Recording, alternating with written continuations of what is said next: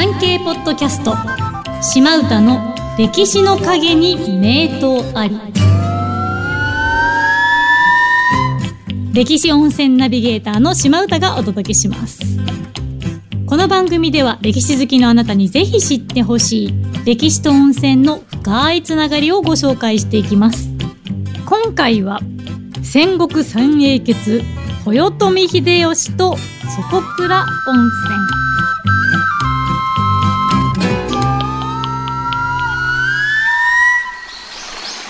本日の聞き手はこちらの方です奈良あゆみです。よろしくお願いします。よろしくお願いします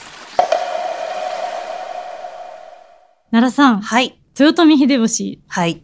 実は一回やっちゃってるんですけど ご紹介しちゃってるんですけど、あの有馬温泉をねはい。秀吉はとっても愛したということでご紹介してるんですがが、まだちょっと喋り足りないと言いますか 温泉との関わり方をねはい。戦国三英傑は信長秀吉家康それぞれ違いますよっていう話を前前回してるんですけれども、はい。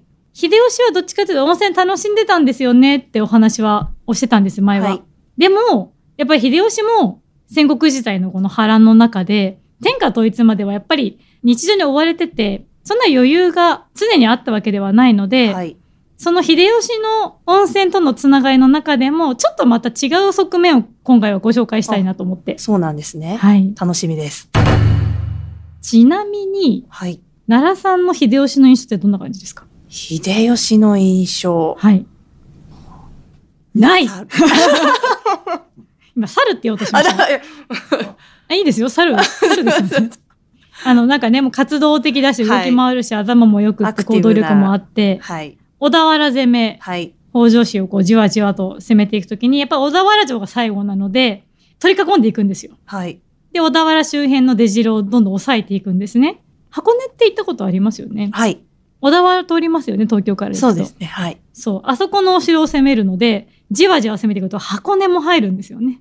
なので、箱根の村々にも入ってきます。はい。でその中で、やっぱり戦国時代なので、その村を占拠して、で、武士たちがこう、略奪を行ったりとかうんされると、村人はもう逃げるしかないですよね。はい。一般庶民は。なので山の中に逃げ込んで、でもそうなっちゃうと生活がままならないということで、はい。箱根の中でも底倉村という、今の宮の下ってわかりますか？宮の下温泉。有名なのは、あの、富士屋ホテルがああったり、あと、ユネッサンがー。はい。行く時とかも多分その辺りから行くと思うんですけど、底倉村はあの辺りなんですけども、の村人が、ちょっとこれじゃ僕ら生活できないぞと。で、すでにこの時代、底倉村の人たちは温泉で生計を立ててたんですね。はい湯とか。これちょっと無理だなってなって、もう直訴しに行こう。ということで、箱根に陣を敷いていた徳川家康のもとに行って、村の安全を保障してもらえないでしょうかっていうふうに直訴します。で、家康は、うん、じゃあしょうがないねって、確かにねって言って、秀吉を紹介してくれて、秀吉から村の安全を保障してもらうと。ああ、すごい。そう、なんとなくですけど、戦国時代とかの庶民って、もう勝手に巻き込まれて、上の人にはもう意見言えないみたいなはいイメージありません、そうでもないんです。そうですね。今ちょっとびっくりしてます。そうなんですよ。はい。ちゃんとね、言ったら話通じるんですよ。行ったら首切られんじゃないかって思ってるそう、んですけど。そうなんです、そうなんです。ってことで秀吉から金星ってこれしちゃいけないよってお触れを出してもらうんですね。はい。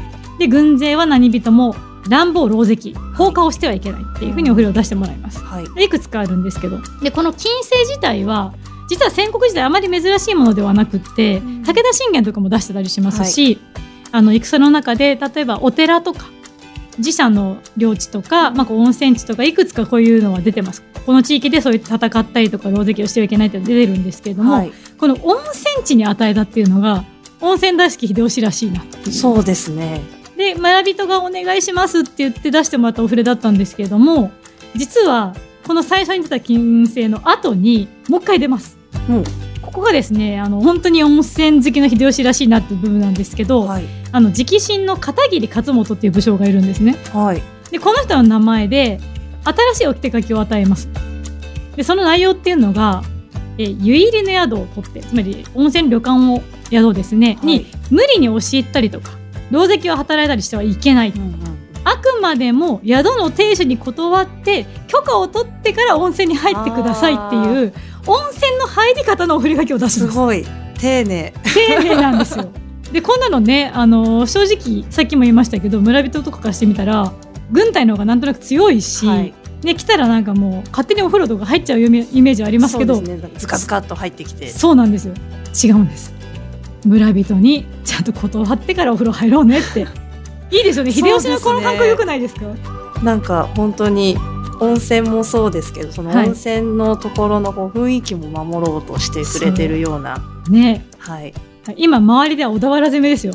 もう本当に当時の武将がブワーッと来ててはい。血で血を争うようなうん。戦がある中で底倉温泉はこうやって村の安全が約束されたっていうカポーンっていうあカポーンの温泉の音が聞こえ聞こえました？なのでちょっと合間にね秀吉軍の将兵がこう湯あみをして、まあ、怪我した人は体を癒したりとか疲れを取ったりしてたんですけど、うん。秀吉自身ももちろんですね入ってます。はい。これはもう入ったとされてます。なので今はもう太閤の湯っていう入浴施設日帰りかな？がありますが、うん。まあ今回ちょっとそこではないんですけど、はい。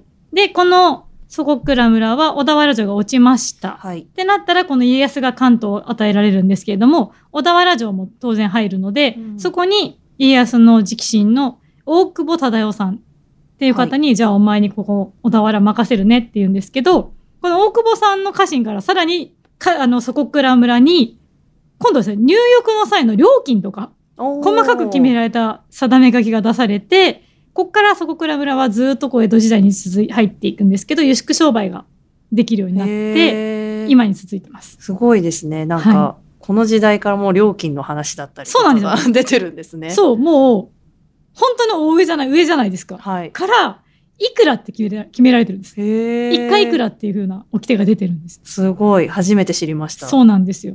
で、この、さっき言いましたけど、宮の下からちょっと上に上がっていたところなんですけど、蛇骨川って川が流れてるんです。はいあの、箱根登山鉄道ではい。行くと川横に流れてるの、はい多分なんとなく覚えてらっしゃ、はい。覚えてますよねはいあれが蛇骨川です。で、その渓谷になってるんですけども、その崖の底から出てる温泉なんですね。その秀吉が入ったとされている床倉温泉というのは、で今は蛇骨川のところに縦看板みたいなので、太閤岩風呂、石って書くって岩って読むんですけど、太閤石風呂って書いてあるこの縦看板みたいなのがあるだけで、残念ながら湯船は、残ってない。湯船っていうか岩で囲まれた湯船っぽいものは残ってるけど、ねお湯は全く溜まってないし、あしかもそれをですね、見ることもできない、ちょっと奥まった場所にあるので、遊歩道があるんですよ、蛇骨川はい沿いに。でもそこのちょっと先なので、一応遊歩道から見えるかな。でも近づくことはできないんです。そうなんですね。渓谷なんで。あ降りれないです。危ない危ないです。でその先に滝があるんですけど、滝のとこまでは今行けなくなってるはずなので、ちょっと遠くからあそこかなって眺める感じになると思います。なんですが、もともとここが、あの、蛇骨渓谷っていうのは、ナトリウム塩化物泉っていう温泉がわーっと湧いてる場所なので、はい。その温泉にケイ素っていう成分が結構含まれてるのでそれがこうどんどんどんどん溜まっていくと結晶になっていくんですよね。経過って言われるケイ素の化合物がどんどんどんどんお湯が沸いてるところに溜まっていってそれがいろんな場所にあるので蛇の骨みたいにブワーっとできるだから、なので蛇骨蛇の骨。っていう風になったって言われてます。で今この底倉温泉っていうのがなぜ宮の下に近いんですよ。で宮の下温泉って箱根の中でも結構旅館の数とかも多いしさっき言ったはい富士屋ホテルとかすごく人気の場所があるので、底倉温泉はちょっと人気がそれに押されて何回も宿がなくなっちゃってるんですね。そうなんですね。そうなんです。で江戸時代から続いた後はもう全て閉業してしまいましてでも常に場所温泉は湧いてるので、はい。数軒の宿が常に入れ替わり立ち替わりあるので一応入れます。あなるほど。はい、で今は2軒か3軒ぐらいですかね。ちょっと川挟んでになるのでどこまでを底倉というのかってなんですけど、うん。まあ、大きくと2軒は確実に入浴が可能でしてはい。そのうち1個はもう完全に貸し切りでおこの間ドラマで紹介されてたりとかしたので、あの知る人ぞ知る貸し切り湯おになってます底倉温泉。じゃあ調べて自分で行ってはいっていう。、多分調べていただければこのことだなっていうふうにあ分かっていただけなる場所があります。はい。でお湯は無色透明でほんとさらっとしたお湯なんですよなのでお風呂上がり結構あ肌サラサラだねみたいな嬉しいですね。箱根ってめちゃくちゃいろんな温泉があるんですよ、はい。あのこの番組でも一番最初に箱根湯本温はい。泉ご紹介したんですけれども、まあ、この底倉とさっき名前挙げた宮の下いっぱいあってそれぞれにエピソードがあるのであ箱根はちなみに行ったことは？骨はあります。どこ行きました？さっき名前が出たユネッサンとあ,、ああはいはいとは、はい。去年行ったところがちょっと去年の記憶が去年の記憶がどの辺ですか？登山鉄道乗りました。登山鉄道乗りました。終点まで行きました。終点は行ってなあい行ってない。じゃあもしかしたら大平台とか宮の下とか。大平？大平台、はい、かもしれないです。あなるほど。ちょっとそれよりもうちょい上までじゃあ今度行ってみていただいて。はい、そこ倉温泉という場所もありますので、はい。行ってみてください。あのりね箱根って湯巡りっていうイメージがある場所じゃないんですよね。山なので。そうですね、はい。なんですがあの温泉好きはちょっとこのいろいろ山の中でもこのこの距離でこんな泉質が違うのねっていうのが楽しめるので、あはい。そしてさっきも言った通り秀吉なりはい。北条なり、ーはい。それぞれに歴史とつながるエピソードがありますのでこれもまたちょっと気にかけていただけたら。ね。ちょっと調べながら行くとまた違った感じで見られるかなと。そうなんです。この後もいくつかその箱根おそらく紹介していくと思います。別々の人たちが出てきますので、はい。楽しみにしていただけたらと思います、ということで本日もそろそろ湯上がりの時間です。この番組を気に入っていただけましたらフォローや番組登録そして高評価などいただけたらとても嬉しいです。ということで本日もお聴きいただきありがとうございました。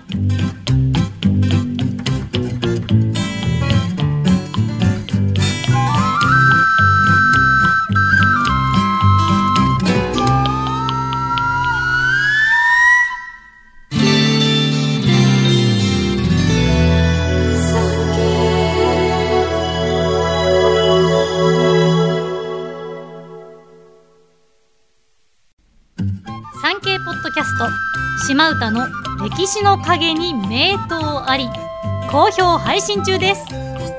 日本の歴史が好きお城や史跡偉人ゆかりの地を巡るのが楽しいというあなたにぜひ聞いてほしい。歴史の舞台に登場する温泉についてお話しします。詳しくは産経ポッドキャストで検索してください。